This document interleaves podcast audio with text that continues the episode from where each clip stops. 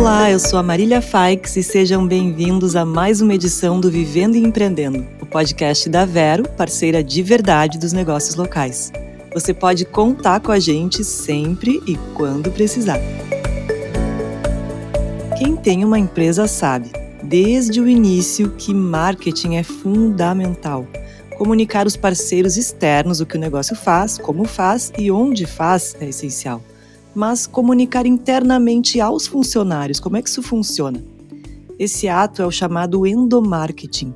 E para entender mais sobre os desafios de implementar uma cultura de comunicação e desenvolvimento interno nas empresas, e também como estimular o endomarketing nos pequenos e médios negócios, vamos conversar com a Camila Lustosa, que é diretora da Santo de Casa, agência especializada em endomarketing. Seja bem-vinda, Camila. Que bom te ter aqui com a gente no Vivendo e Empreendendo. Obrigada. Tudo bem, Marília? Um prazer estar aqui com vocês. Que bom.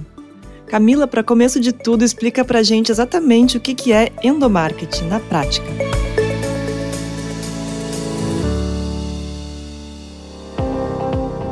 Endomarketing na prática, ela é também conhecida como marketing interno, é um termo que a gente acaba sempre tendo que explicar para as pessoas, né, que não trabalham com isso ou não estão usufruindo desse conjunto de ações. Endomarketing é um conjunto de ações que vem para desenvolver, para fomentar um bom ambiente de trabalho para os colaboradores.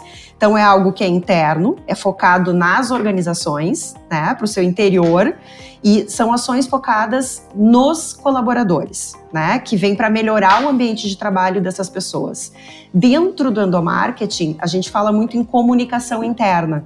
Né, ou comunicação organizacional, que é uma frente de endomarketing, porque endomarketing envolve ações de relacionamento, envolve comunicação, ciência comunicação, porque a gente trabalha muito endomarketing como ciência, e de fato é. Ela começou a ser estudada, ela veio lá da administração e juntou com a comunicação, com o marketing. Então, e foi se desenvolvendo ao longo dos anos aí. Ultimamente ela teve um boom, o endomarketing teve um boom, as empresas descobriram que não é possível viver sem ele, sem o tal do endomarketing.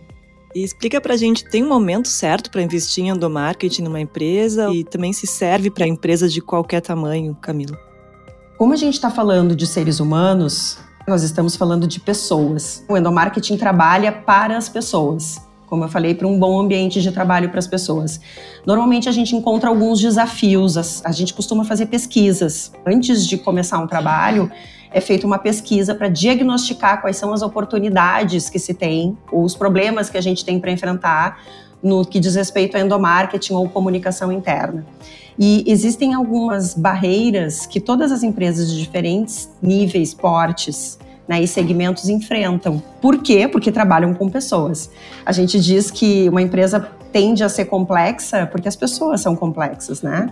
Então, a comunicação é algo que pode ter ruídos. A comunicação por si só, quando a gente para para pensar em comunicação, até mesmo interpessoal, na nossa comunicação aqui, ela é falha, ela tem suas falhas. Então, tu imagina isso em proporções muito maiores. Uma empresa que, por exemplo, ela pode ser pequena, ela tem os seus desafios e esses desafios vão ampliando à medida que ela se torna maior. É claro que os desafios de uma empresa de grande porte que está espalhada pelo Brasil ou por outros países, ou uma multinacional, em termos de comunicação e endomarketing, são maiores, são mais complexos, mas são os mesmos. Então a gente costuma dizer que o endomarketing é para todos os portes, porque a gente está falando de pessoas, né? E as pessoas por si só precisam aprender a se comunicar, né? A gente precisa, seja de grande porte ou de pequeno porte, o trabalho para criar um terreno fértil para o engajamento das pessoas ela é válida em qualquer porte, em empresa de qualquer porte. E nos dá exemplos, Camila, assim, na tua perspectiva de como o endomarketing ajuda no desempenho do negócio.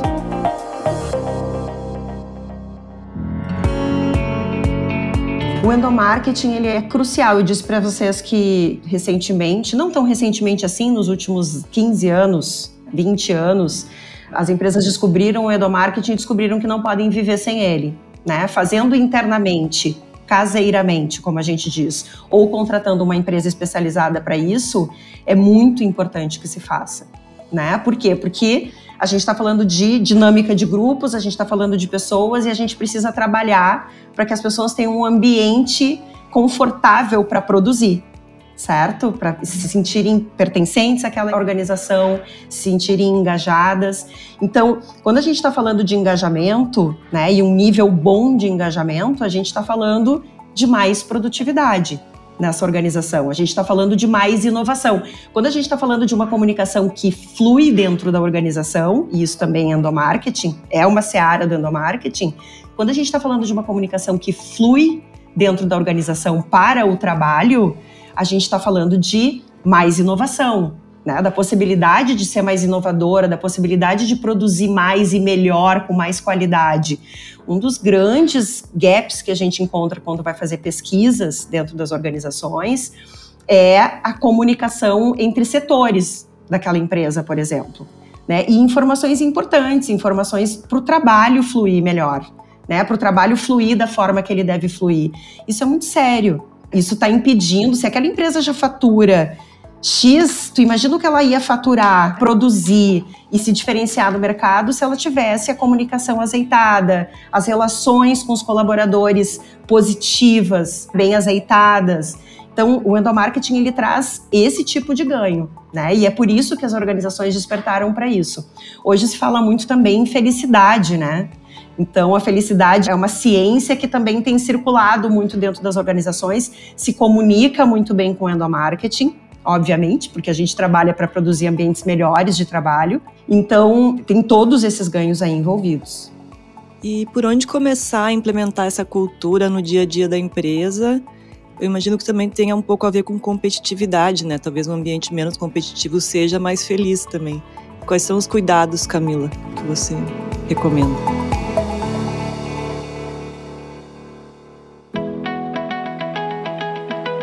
Os cuidados que a gente tem que ter. Né? A gente começa implementando, quando a gente diz começar o trabalho de um programa de endomarketing na organização, primeiro ela é para todo mundo, né? E aí a gente fala do envolvimento de representantes de diferentes áreas da empresa. Então, o endomarketing bem-sucedido, ele tem a participação de diferentes representantes da empresa nesse comitê, nessa, nesse grupo que vai trabalhar o endomarketing dentro das organizações, para que a gente tenha visão sistêmica. Né, para poder atuar, para implementar as ações, para que a gente promova a visão sistêmica por parte do colaborador também.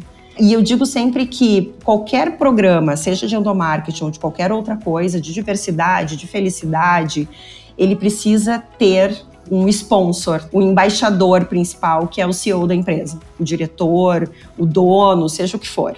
Né? Ele precisa comprar esse projeto, ele precisa acreditar nesse projeto para ele ser implementado. É a primeira coisa. A gente começa a implementação de um programa de endomarketing que é multidisciplinar, ou seja, ele envolve diferentes representantes da empresa no seu contexto, com pesquisa. Normalmente a gente desenvolve, faz uma imersão para e eu não sei se eu estou respondendo a tua pergunta, tu pode me corrigir, mas a gente começa com uma pesquisa para diagnosticar e entender qual é o nível de efetividade de endomarketing naquela organização e quais são as oportunidades de trabalho que a gente tem nesse sentido ali dentro, conhecendo o perfil daquelas pessoas para poder se relacionar com elas. Né? Porque o endomarketing não deixa de ser também essa relação entre a empresa se é que a gente pode separar empresa e colaboradores, porque são os colaboradores que fazem essa empresa, mas teoricamente, né, é essa relação entre a empresa e os colaboradores, né? Então a gente costuma começar com esse envolvendo as pessoas representantes de diferentes setores para compor um grande grupo de endomarketing, né? E começando com pesquisa, né? Para daí sim planejar e implementar um programa de endomarketing efetivo. Respondeu sim, Camila, obrigada. É, que é uma pergunta bem ampla, né? Assim, bem delicada. Imagino que sejam muitos os cuidados. Também varia de empresa para empresa, mas é isso que a gente gostaria de saber mesmo. E chegou a hora da Dica Vero. Vero. Com o aplicativo Vero Gestão, o empreendedor tem muito mais facilidade para fazer a gestão do seu negócio. No app é possível antecipar seus recebíveis direto pelo celular, conferir os valores das vendas, controlar pagamentos recorrentes, simular recebimentos e até fazer as vendas à distância. Tudo isso na palma da mão. Aproveite as vantagens de ser Vero e baixe o app Vero Gestão agora mesmo. é grátis.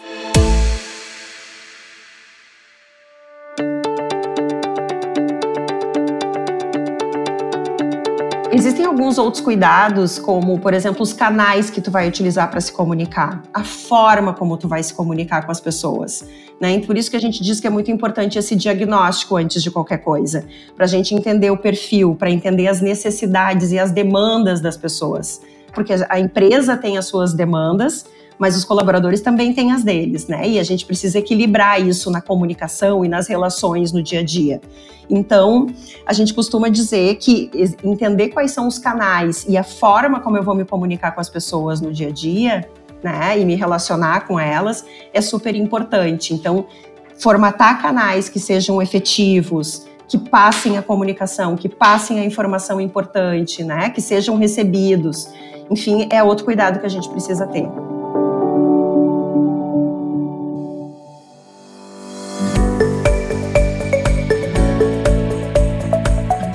Camila, muito obrigada pela conversa. Foi demais. Ainda fiquei mais interessada, quero aprender mais sobre o assunto.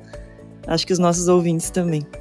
Deixe um último recado antes da gente encerrar, por favor, Camila. Imagina, muito obrigada. Bom, o meu recado é que as pessoas invistam nessa frente. As empresas se conheçam né, e invistam nessa frente e continuem buscando desenvolver um ambiente de trabalho melhor para as pessoas. Né? Um, porque a gente está falando de seres humanos, é uma questão de humanidade. E outra, porque ela traz mais produtividade, ela traz mais fluidez no dia a dia de trabalho, né? mais lucratividade para as empresas também. Então, é um universo que, quando bem feito e bem conduzido, todo mundo ganha. E isso é maravilhoso. Então, esse é o meu recado final aí para vocês. E hoje o Vivendo e Empreendendo fica por aqui. O podcast que te deixa por dentro de tudo que rola no mundo dos empreendedores é um oferecimento da Vero, parceira de verdade dos negócios locais. Se você quer mais informações sobre empreendedorismo, siga a Vero nas redes sociais no arroba Seja Vero. Eu sou a Marília Faix e te aguardo no próximo programa. Até lá!